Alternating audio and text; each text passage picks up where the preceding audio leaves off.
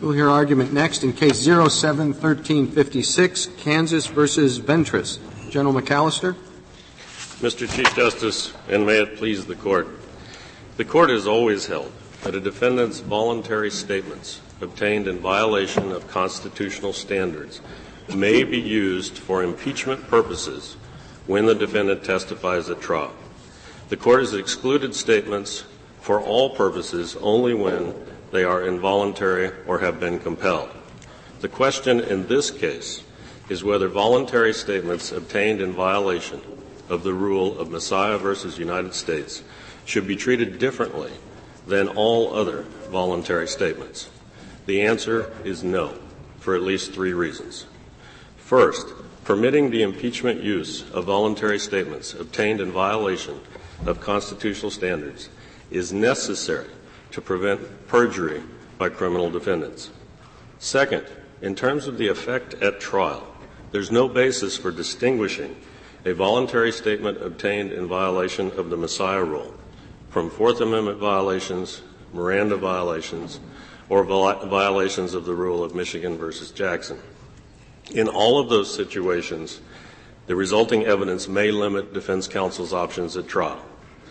But there's no basis in that respect for distinguishing a Massiah violation. It has no different effect than those others. Also, the Sixth Amendment right to counsel does not include a right to commit perjury or to have the assistance of counsel in presenting false testimony. When, when does when does the Sixth Amendment violation occur? That question, Your Honor, as you realize, is debated a bit in the briefs. It's Kansas, for purposes of deciding this case, is willing to accept the position of the United States and the respondent that it occurs when the statement is admitted at trial, although the cases have not necessarily definitively resolved that question. We frankly think it's unnecessary to answer the question because it's a minimal point in terms of potential deterrent, uh, deterrents that operate in this setting. Do, do, you do we have any other uh, situation in which uh, for purposes of impeaching testimony, a constitutional violation is allowed? Well, that's the that, that's one of the intricacies of, of this particular question. Although arguably, in the in the Fifth Amendment context, certainly the the Miranda warnings are given. The police don't do that, and, and, and if that is the completion of the violation, it, it's analogous in many ways. If one looks back at the cases, the court has suggested that the actual violation is the use of the statement at trial against the defendant, not simply obtaining it without the necessary warnings being given. So we would argue that isn't parallel to the fifth. It's parallel to the fifth in this respect. Uh, and certainly distinct from the fourth in that respect, but we don't think it matters at the end of the day. If, if one were to treat it like the Fourth Amendment, so that the violation is complete when the police send in an informant and he works hard to elicit statements in violation of the Massiah rule. If it's complete at that time, then all of the analysis from the Fourth Amendment cases is equally applicable here. If the violation does not incur, occur until it's presented at trial, then it's analogous more to the Fifth Amendment and also to the Michigan versus Jackson and Michigan versus Harvey cases, which were a Sixth Amendment right to counsel violation, in which case the court says it was wrong for the police to initiate interrogation after he'd invoked his right but will let the statement be admitted for impeachment purposes. So it's also exactly analogous to what the court did in Harvey itself. It would make no difference, I take it, General McAllister, if this had been a police officer who was pretending to be a, a cellmate. It's, in this case, it was a snitch, but it could be the police officer doing inside the cell what he couldn't do outside. That is, the police officer outside wants to interrogate, must inform the arrestee of his Miranda rights. But inside the cell, police could pretend to be a jailbird and they can can get the information that way. Is that well, Justice Ginsburg, I believe that's correct. If, if it's, for example, an undercover officer, someone's gone in, and in fact, there are cases such as Weatherford versus Bursey that involved an undercover agent who was present for meetings with the defendant and his counsel. And the court indicated that the presence alone would not violate the right to counsel. It's the deliberate elicitation and use of statements obtained from the defendant that would violate the Sixth Amendment. So if a, a cellmate, another defendant, is the informant who listens and hears, it wouldn't make any difference under the court's cases if, in fact, it was a police officer pretending to be a cellmate who listens and hears it, just as it wouldn't make it wouldn't be a violation if there were a recording device in the cell and the defendant talked to himself, which there are cases of that, and it was picked up on the recording device. The mere listening that goes to whether there's a violation at all, but the who. Uh, there isn't. It wouldn't matter for our purposes. So the police know that they, they can get around the clear prohibition on their questioning without Miranda warnings by pretending to be a jailbird? Potentially, yes. But again, the, the violation would go to what happens in the cell. So if the police officer is pretending to be another defendant and sits in the cell and the defendant starts telling the officer things, that would not violate the Sixth Amendment at all under the. No, I'm, I'm assuming we're not in the area where the, the jailmate is, is simply passive. In, in this case, the, the jailmate uh, made a statement that encouraged the defendant. Well, he wasn't just passive, he was encouraging the defendant to speak. There is certainly testimony about what he was told to do and what he did. It, it does not suggest aggressive efforts, certainly, to find out. He, he may not have been completely silent, but he certainly didn't say, Tell me what you did, let's talk about your crimes. But he did make one arguably suggestive statement to But anyway, your answer is that a police officer could affirmatively elicit testimony. No, not that he could affirmatively elicit. That's the dividing line between Massiah and the Kuhlmann case. If he was in the cell, well, I guess what I'm suggesting yes, is. but you're, you're talking about impeachment only. We're not talking about the case in chief. So if the police, he, he can't outside when he questions the defendant and gives no Miranda warnings. That's inadmissible, right? Outside of, well, it'd still be admissible for impeachment. And we're asking for basically the same rule. So it would be the same thing if he were in the cell, deliberately elicits, knows he's violating Massiah. It couldn't be used in the government's case in chief, but it could be used for impeachment purposes. But that would be true of Miranda. If the officer deliberately failed to give the warnings, got a statement, they would not be admissible in the case in chief, but the court's cases are very clear they would be admissible for impeachment purposes. So we're asking for the precise But you're, you're making no distinction then between the Fifth and the Sixth Amendment. Well, there may be distinctions, and, the, and there is a distinction in the text of the Fifth Amendment suggests actually a rule of exclusion when you truly have, when there truly is a compelled statement. And the court has recognized that in cases such as Portash, where the witness is given use immunity, testifies before the grand jury, and the government later tries to use it against him. The court says, no, you cannot use that testimony for any purpose. So there is a difference between the Sixth Amendment and the Fifth Amendment in that respect. But what I'm suggesting is the way Massiah and Miranda operate is similar in this context, that a violation results in suppression of the evidence from the government's case in chief but it remains available for use as impeachment. What about the argument that essentially this is like taking a pretrial deposition, only one side isn't represented? Well, with all due respect to that argument, Your Honor, we disagree with that. Uh, there are strong incentives for the police, frankly, not to do this. And in part, one of the reasons, well, there's two. One is the police know if this is truly in violation of the Sixth Amendment, then nothing can be used in the case in chief. So at most it is impeachment if the defendant testifies and if the defendant testifies inconsistently with whatever is elicited. Uh, but furthermore, given the line the court has drawn between Massiah and Kuhlmann and what goes on with the informant in the cell, if they can hear the statements without deliberately eliciting them, if you will, if the informant is present defendant wants to talk, starts chatting, they discuss the crime. Those statements the court has held in Kuhlmann are admissible for all purposes because they are not a Sixth Amendment violation at all.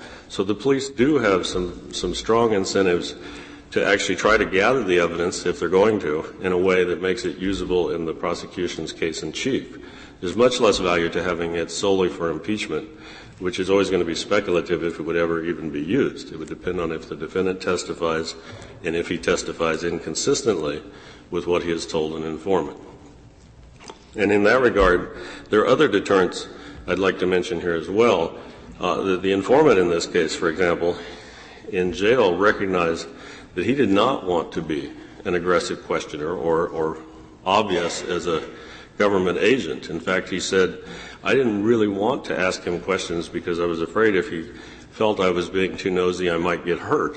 And so the informants have their own incentives to be careful here. Uh, and in this case, it's also important to remember that deterrence is simply one side of the balance, and the court has said many times, even if there would be some deterrent effect to extending the rule to include impeachment, that doesn't answer the question whether it should in fact be excluded. That still must be weighed against the costs on the other side. And the court has numerous cases emphasizing the costs that are present on the other side of this case. Perjury by criminal defendants is a primary one but also cases talking about the importance of allowing the jury to hear the truth in the search for truth. The jury here gets to evaluate and did, I would argue, quite effectively from Mr. Ventris's standpoint, evaluate the informant's credibility. The jury was, un- was informed cross-examination of the informant's circumstances, what benefit he received, who he was, all, all the things that they might want to know in deciding whether to believe him his testimony went not solely, but primarily to the question of who was the shooter in the murder in the case, and the jury acquitted Mr. Ventris of the murder charge. So they did not believe, at least beyond a reasonable doubt, that he in fact was the shooter. Uh, and, and that is precisely how this should work. We're not saying informants are always 100% reliable, but we're saying the court has a long tradition, the country has a long tradition of putting this evidence in front of a jury.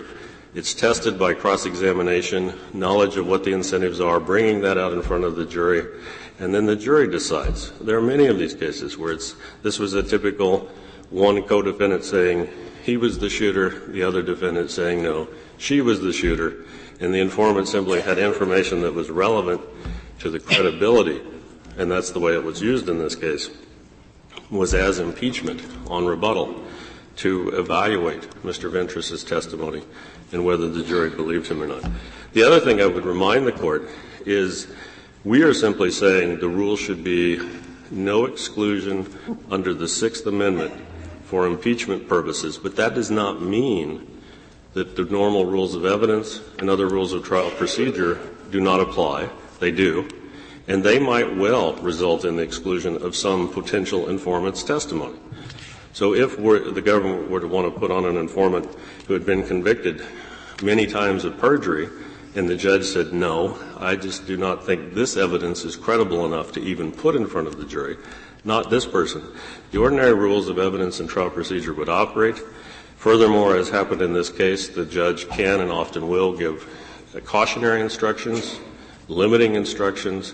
All of that remains appropriate, but there's simply no reason to exclude the evidence as a matter of the Sixth Amendment right to counsel. It would be inconsistent, frankly, with, with really the general tone and holdings of the cases in the, in the Fourth Amendment, Miranda, and even Sixth Amendment territory, uh, including primarily Michigan v. Harvey and Nix versus Williams.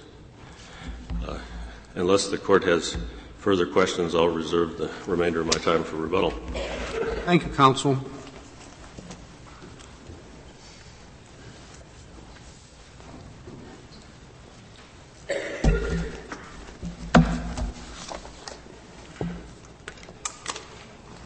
Ms. Saharsky?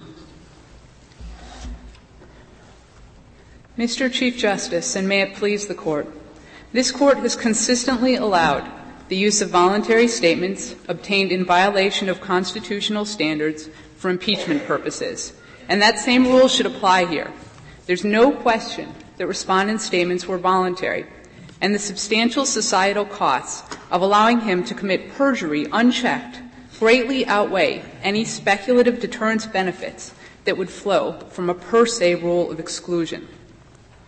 The purpose of the right to counsel is to provide an adversary process to ensure the defendant gets a fair trial.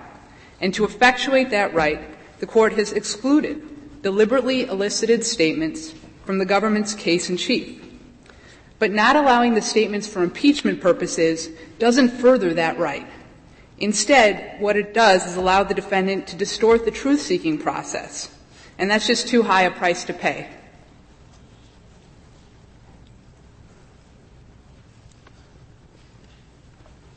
Well, you say there's no uh, deterrent uh, value uh, since the police are, are, not going to do this, that they know they're not going to be able to use this in their case in chief. But there's also no downside, is there? I mean, you say it's only for impeachment purposes, but you know, why not? He, he may take the stand, he may lie. Better to have this in the bank instead of not. But there is a downside. I mean, as this court recognized in cases versus, uh, like Hudson versus Michigan, for example, the police have their own codes of conduct. They have training on constitutional rules and standards. And if they violate those constitutional rules and standards, it has real effect for the police. It has effect in terms of internal discipline, in, in terms of limiting their is career that opportunities. empirically verifiable? Do police officers who engage snitches do they get disciplined, especially if they are then able to accomplish what was accomplished here? That is, the, the, the testimony, the, the snitch is then able to, to testify after the defendant testifies.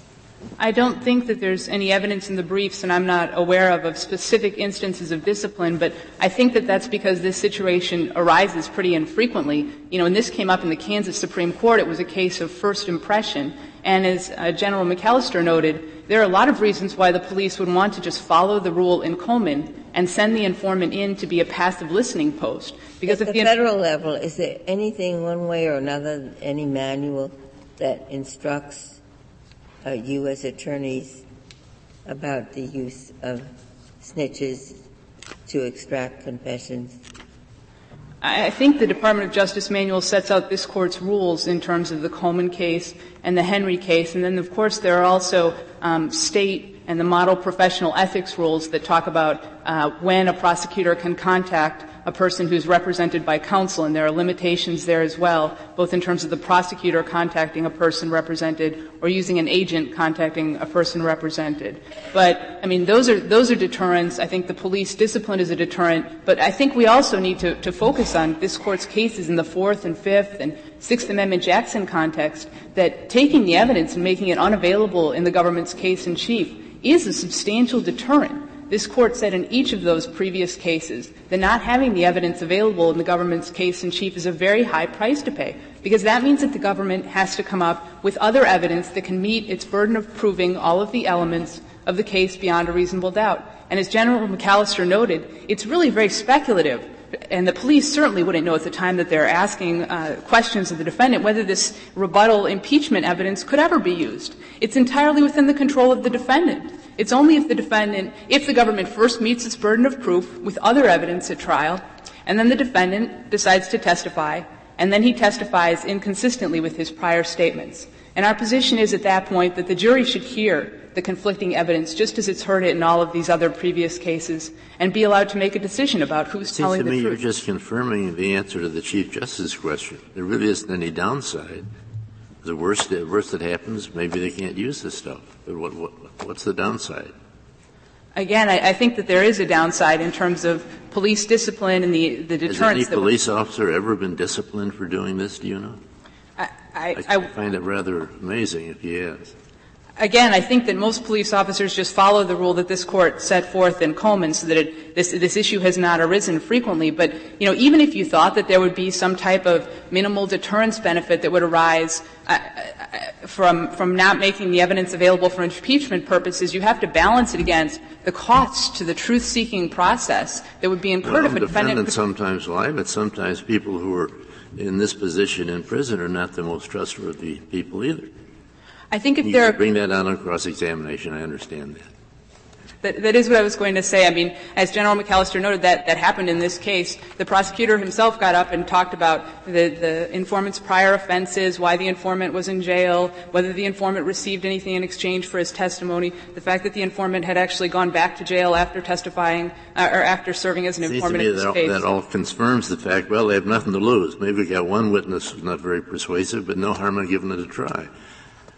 I think that the, the fact that the evidence would be unavailable in the government's case in chief really is a strong price that the government pays, and, and this court recognized it in, in Havens, in Walder, in Harris, in Hass, in Harvey, and in all of those prior cases. And there's just there's not any reason to depart from them because the the other side of the balance is that you know you're letting a defendant to get up and take the stand and and not subject himself to this prior statement. And this this prior statement, if believed by the jury, is incredibly important to his credibility, probative uh, with respect to the, whether the crimes were committed and the defendant If is it telling the truth. truthfully reported, because it's always a, an, an issue of credibility in, in all these cases.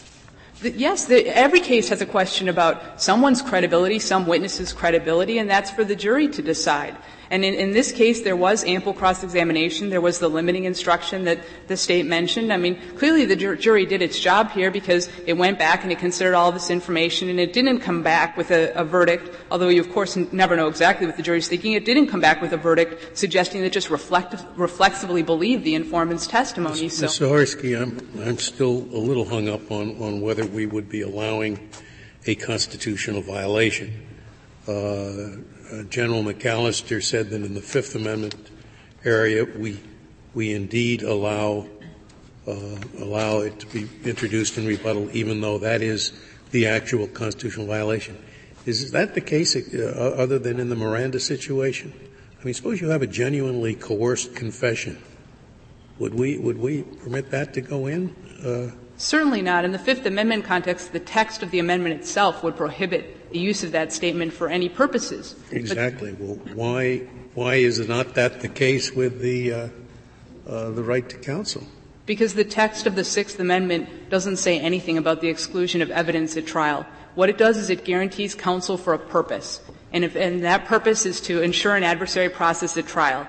And if counsel is not afforded, then it's up to the courts to But determine its the root meaning is that counsel is guaranteed at trial. Isn't that right? I'm sorry, I missed the first. Its, its root purpose is that counsel is guaranteed at trial. And here we're saying it's okay not to have counsel at trial so long as it's uh, refuting a lie by the defendant. That's not true. I mean, certainly counsel is available at trial. The question is just whether statements that were obtained without counsel prior to trial can be used for impeachment purposes. The answer, So you say that you say the Sixth Amendment violation occurs before trial.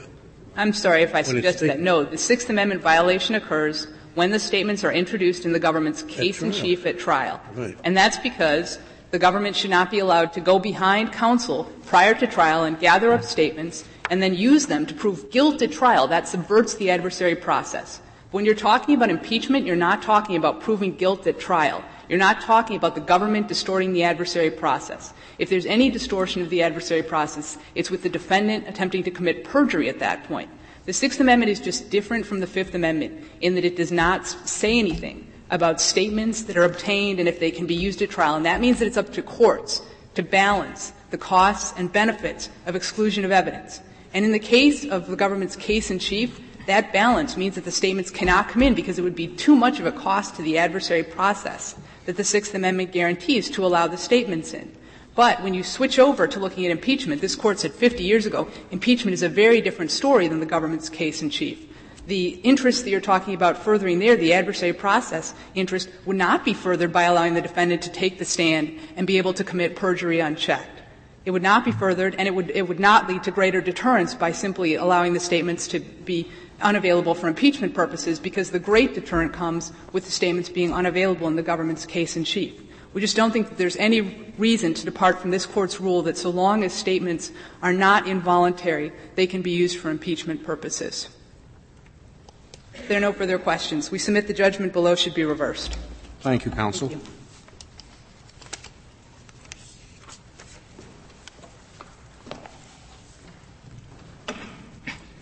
Mr. Edge? Mr. Chief Justice, and may it please the Court, I guess I have basically uh, three arguments with the, problems with the state's position. First of all, what we're dealing with in the Sixth Amendment case here is a violation of a core enumerated trial right. And this makes it a very different animal from all the other cases that we're talking about. If we're talking about the Fourth Amendment, we're talking about something that isn't a trial right. It's simply a right of the people to be secure in their, in their homes and uh, possessions. The violation occurs when the police commit whatever misconduct uh, makes the search of the evidence illegal. But the use of that, tri- uh, of that evidence at trial doesn't work any further constitutional. Wasn't this individual represented by counsel? Was he represented by counsel? Yes, he was. And he was represented by counsel at the time that the informant took the statement. He got the statement elicited. Uh, Is that right? Uh, he, uh, no. Uh, I don't think so. I, my memo that I haven't looked through carefully, but I'd be quite interested. I, I thought he, he, asked for counsel, he was given counsel. Subsequent to that, the statement was elicited. I'd, I'd like to know that, as the Sixth Amendment says you have a right to assistance of counsel in your defense, period. And I guess if he had a lawyer, uh, the lawyer could have told him, don't talk to informants in the jailhouse. He could have said, I'm going to talk to who I want, uh, or he might not have.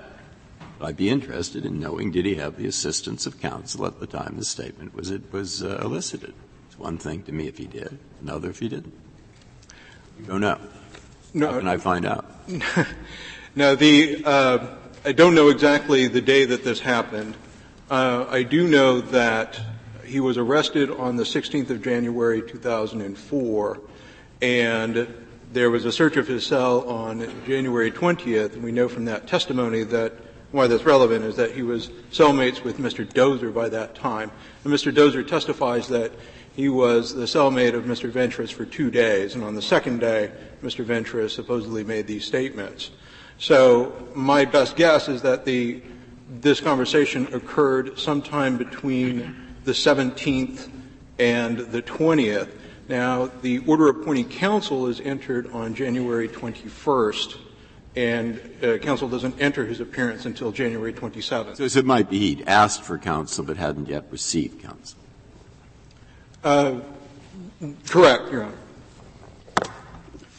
Honor. Counsel, do, do I understand uh, the first sentence on page six of your brief to concede that there's no deterrent value uh, from prohibiting the introduction of these statements for impeachment? The sentence says a Sixth Amendment exclusionary rule that allowed use of uncounseled statements for impeachment would, would not deter violations of the right to counsel. That's correct, Your Honor. Okay. Um, and the reason I believe this is that as long as there's some kind of incentive for the prosecutor to use informants in this manner, then the only then even if they're not usable in the case in chief, there's still an incentive to use this kind of evidence, and the prosecutor and the police will attempt to obtain it. There's simply very little downside. Uh, the prosecutor instructs the informant not to deliberately elicit the statement, the prosecutor is still responsible for the uh, informant because the informant is his agent. So even if when the informant goes ahead and deliberately elicits the statement, it's still a constitutional violation. Um, but uh, so long as you allow it for some kind of purpose, then there isn't a deterrent effect.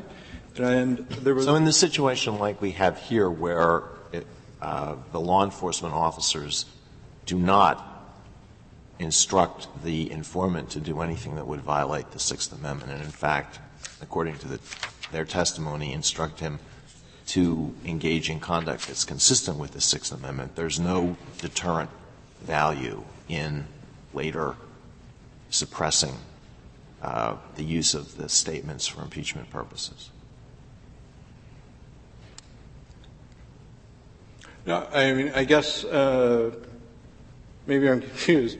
I think there is a deterrent. Uh, there is a deterrent effect from suppressing it in the case of chief, it's, but it's not sufficient unless it's also extended to re- the use and rebuttal as well. What, what, do you want to deter? You want to you want to deter them from using informants at all, even in, even in a manner that's consistent with the Sixth Amendment? Uh, no, Your Honor. Uh, what I'm attempting to uh, deter is the sort of upending of the adversarial system that this represents. And there was a question uh, that was presented uh, earlier about when does this violation occur? And I think that gets to the manner of the nature of a Sixth Amendment violation. And our contention is that the violation occurs when the statement is extracted and then it's further aggravated when it's used at trial. When the police obtain this, these kinds of statements, even if they're not used at trial, it does work a harm on the defendant and his relationship with counsel. It affects uh, defendant's I see the harm. I, I wonder if you have an answer to another question. You may not. I can't find it. It seems to me it's been 20 years since this, nearly 20, since the court decided the Michigan case. Uh, the other cases were decided even earlier. And it's just surprising to me that it's never come up, or rarely, rarely come up, that the, uh, question of whether the, state can introduce into evidence a, statement made when the state questioned an individual who'd asked for counsel or had counsel out of the presence of the counsel. I mean, does that normally happen, or is it never happen? Is, why is there so little law in it? Have you any idea? I do not, Your Honor. Uh, and I'm, I'm really kind of at a loss to speculate as to why that would be. You, you agree with the representations on, uh, from your friends on the other side that there's no case of ours where we've excluded statement or evidence uh, submitted for uh, impeachment even though it would have been excluded in this case in chief. You prevail here. It would be the first time that any evidence or statement has been excluded when submitted for purposes of impeachment. Um, it would be a very different rule. Um, I think the only rule that this would be the case so far is, is uh, in Portash with the self-incrimination clause, and we're saying that uh, the same type of rule should apply to the Sixth Amendment. Uh, otherwise, no, that, that's correct. Whenever you're talking about uh, the Fourth Amendment or one of the prophylactic rules like Miranda or Jackson, uh, then they are admissible for impeachment purposes. What makes this case different is that it it uh, involves a violation of an enumerated constitutional trial right. That's what I'm not certain about, and this is why I've been asking these questions. What I can't figure out in my own mind is this: I ask for a lawyer. The state has some period of time to give me a lawyer. Now, it's one thing if what's going on is once I ask for a lawyer, the state should deal with me through my lawyer. So that's how they're supposed to do it. But that isn't as basic. That's like a rule of ethics in most states, in the civil context, in other contexts. That's not as basic as if I ask for a lawyer and then the state just doesn't give me one, though it should. That's a different violation, a different kind of violation. One is a kind of rule of ethics incorporated into the Constitution. The second is what the case is, is what the Constitution is really about. Give him a lawyer when he asks for one. And which is this case? Uh, th- that's why I'm, I'm, having a hard time. Is it the, the first or the second? Well, and I think one of the complicating factors here your Honor, is that the uh, state in this particular case didn't try a straightforward interrogation. They send in an undercover informant. No, no, but that, that you know, I'll, I'll amalgamate that for you. I'll say they're exactly the same thing. But what I want to know is what rule was violated. What Sixth Amendment rule? Rule, you know, you heard what I said, the rule. Don't talk to a guy who wants a lawyer until you talk to the lawyer. No communications with the client. It's a communication with the lawyer. That's one rule. And the other rule is he's asked for a lawyer, but you never gave him one. Now, which is this case? I mean, I first thought, well, if they, he didn't have a lawyer at all, it must be the second. But then I thought they must have a reasonable time to give him a lawyer. They haven't violated that second. If you have any view on that, it would be helpful to me. Um,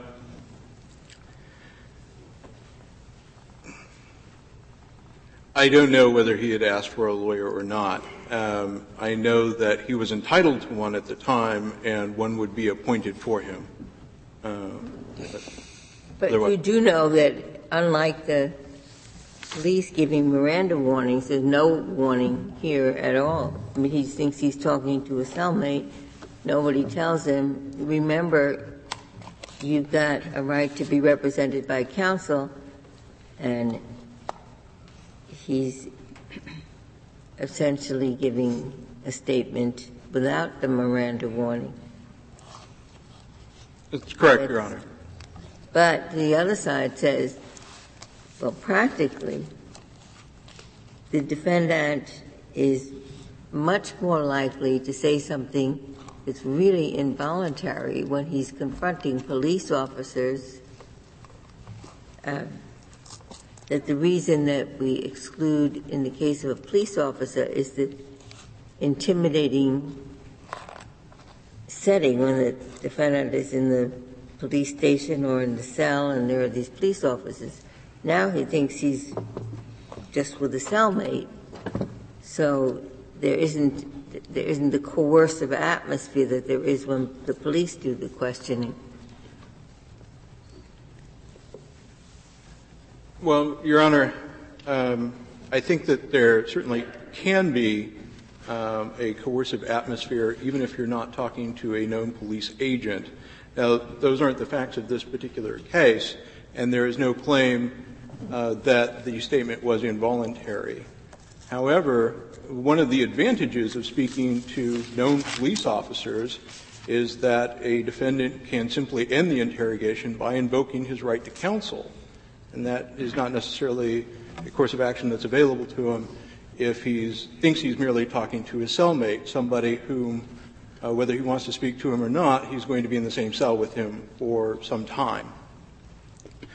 Um, Counsel, you, you emphasized that what distinguishes this case from the other ones where we've allowed evidence that would be excluded from the case in chief and for impeachment purposes is that this is a trial right. But, I mean, the Sixth Amendment says in criminal prosecutions you have the right to the assistance of counsel. Well, he had assistance of counsel here, and, and one of the things that counsel did was point out the uh, uh, problems with relying on the snitches' uh, evidence and all the bad things that he did. But, but uh, just like in the case of a Fourth Amendment violation, where we allow the evidence to be admitted at trial, this Sixth Amendment problem uh, uh, you know, it doesn't, I just don't see the, the strength of that distinction. Your Honor, uh, I think it goes to the nature of the harm that comes from a Sixth Amendment violation. Uh, the Sixth Amendment simply doesn't limit itself to the trial. Uh, the, the, exact wording of the, the um, constitutional provision is in all criminal prosecutions. Well, it seems to me you're getting away from the basis for your distinction then, saying, well, it's not just a trial well, these other constitutional rights where we've uh, allowed the evidence to come in for impeachment is, uh, are indistinguishable from the Sixth Amendment right outside of trial. Well, because the harm isn't something that just uh, affects the outcome of the trial, it also affects uh, the, it affects the litigation in a much much deeper way. It affects uh, counsel's trial strategy. It affects a defendant's decision whether or not to testify. It also well, just to pause on that, it affects his decision to testify because it makes it more likely he'll testify truthfully if he's going to testify. So to me, the focus, the focus on the trial context is at least a double-edged sword, since the harm that we're facilitating under your, your rule is to allow, allow perjured testimony. Yes, Your Honor. In some contexts, it would. Uh, I think one of the underlying assumptions of the state's argument in this, uh, with regard to perjury, is that the mere existence of a prior inconsistent statement is necessarily indicative of perjury. And we know that there are many reasons why a defendant may have given a prior inconsistent statement. Yeah, and if he has the assistance of counsel at trial, consistent with the Sixth Amendment, those those uh, problems can be pointed out. He wasn't, he was, he's not lying now. The reason he said something different then was, you know, he, he likes to brag in prison or whatever the basis is. In some cases, it will be possible for counsel to vigorously cross-examine the informant. In others, it may not. Uh, but in addition to that, Your Honor, I would also say that it doesn't simply affect the decision of whether or not to go to trial or whether or not to testify at trial. It also affects the litigation in a very deep way, inasmuch as the defendant is burdened in trying to negotiate a favorable plea deal. Uh, every statement or every piece of evidence that the state has affects their willingness to plea bargain. And when the state obtains this kind of evidence illegally, it puts the defendant in a bind towards. Uh, puts oh, I, I think, I think that's I think that's quite right, but I don't see how excluding the evidence even on impeachment uh, helps that. I mean, they've still got the statement, and they, you know, I, I, guess your point is, you know, maybe they'll get some leads from it even if they can't use it. Well, excluding the ev- evidence for impeachment purposes doesn't uh, eliminate that harm. It would, Your Honor, in as much as it would remove any disincentive for the police to obtain this evidence uh, by this manner in the first place. Uh, so there would be that marginal deterrent factor. Which of the things that you've just said that result from the use of this for impeachment would not be true with respect to the other situations where illegally obtained evidence has been used for impeachment purposes? Take the Fourth Amendment, for example. I think they would be largely the same, Your Honor. The difference would be in the interest protected.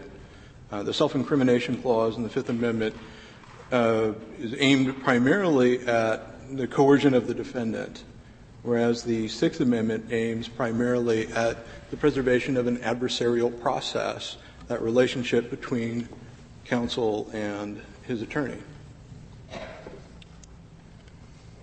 You don't dispute that there was a Sixth Amendment violation at the time when the statement was taken, do you? No, I do not.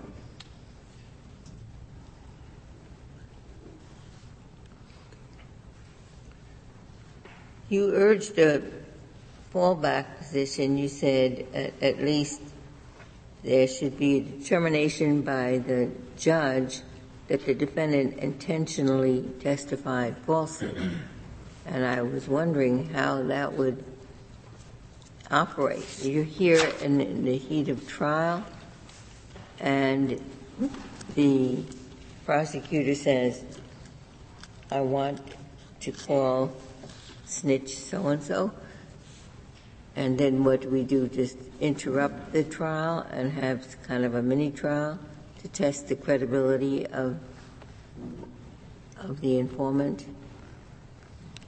Yes, you could, Your Honor. Uh, also, you could have it as part of the uh, pretrial suppression hearings. Uh, I would anticipate that uh, even if the if the court were to adopt our position, these kinds of Sixth Amendment cases are still going to be litigated. The issue is simply going to be whether or not uh, the, the states or the uh, police agent is deliberately eliciting the statement or not. So there, there's likely going to be some kind of uh, pretrial litigation regarding the admissibility of the statements, and it could be handled at that time. If there are no further questions from the court, I'll yield my remaining time. Thank you, counsel. Uh, Mr. McAllister, you have six minutes remaining.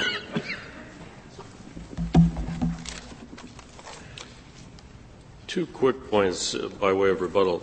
The balancing of the interests here is frankly water under the bridge, even in the Sixth Amendment context. In both Nix versus Williams and Michigan versus Harvey, where the court was dealing with Sixth Amendment interests and and Sixth Amendment right to counsel violations, both of those cases make clear that the question of what exclusionary effect to give a violation is subject to a balancing analysis, and that's what we're asking for here. That's why it's treated for these purposes like the Fourth Amendment in the Miranda context. And Nix itself, to paraphrase the court, makes a fundamental point, uh, which I think illustrates how this works, and it worked effectively to the defendant's advantage in this case. In Nix v. Williams, the court said the Sixth Amendment right to counsel, and I'm paraphrasing slightly, protects against unfairness by assuring an adversary process in which proffered evidence is tested by cross-examination, and it's done in front of a jury. It is not about requiring the exclusion of entire categories of witnesses or types of evidence for all purposes. So the right to counsel was exercised was exercised effectively in this case when Mr. Doser was strongly cross-examined by defense Wouldn't counsel. that argument apply equally to use of the statement on direct? Uh, It, it could, Your, Your Honor. I realize the logical extension is you could say just test all of it, but that's where the, the police here and the prosecutor paid the price of the way in which the evidence was obtained. It's excluded from the government's case in chief. And unless there are further questions, we would respectfully ask that this court reverse the decision below. Thank you, counsel. The case is submitted.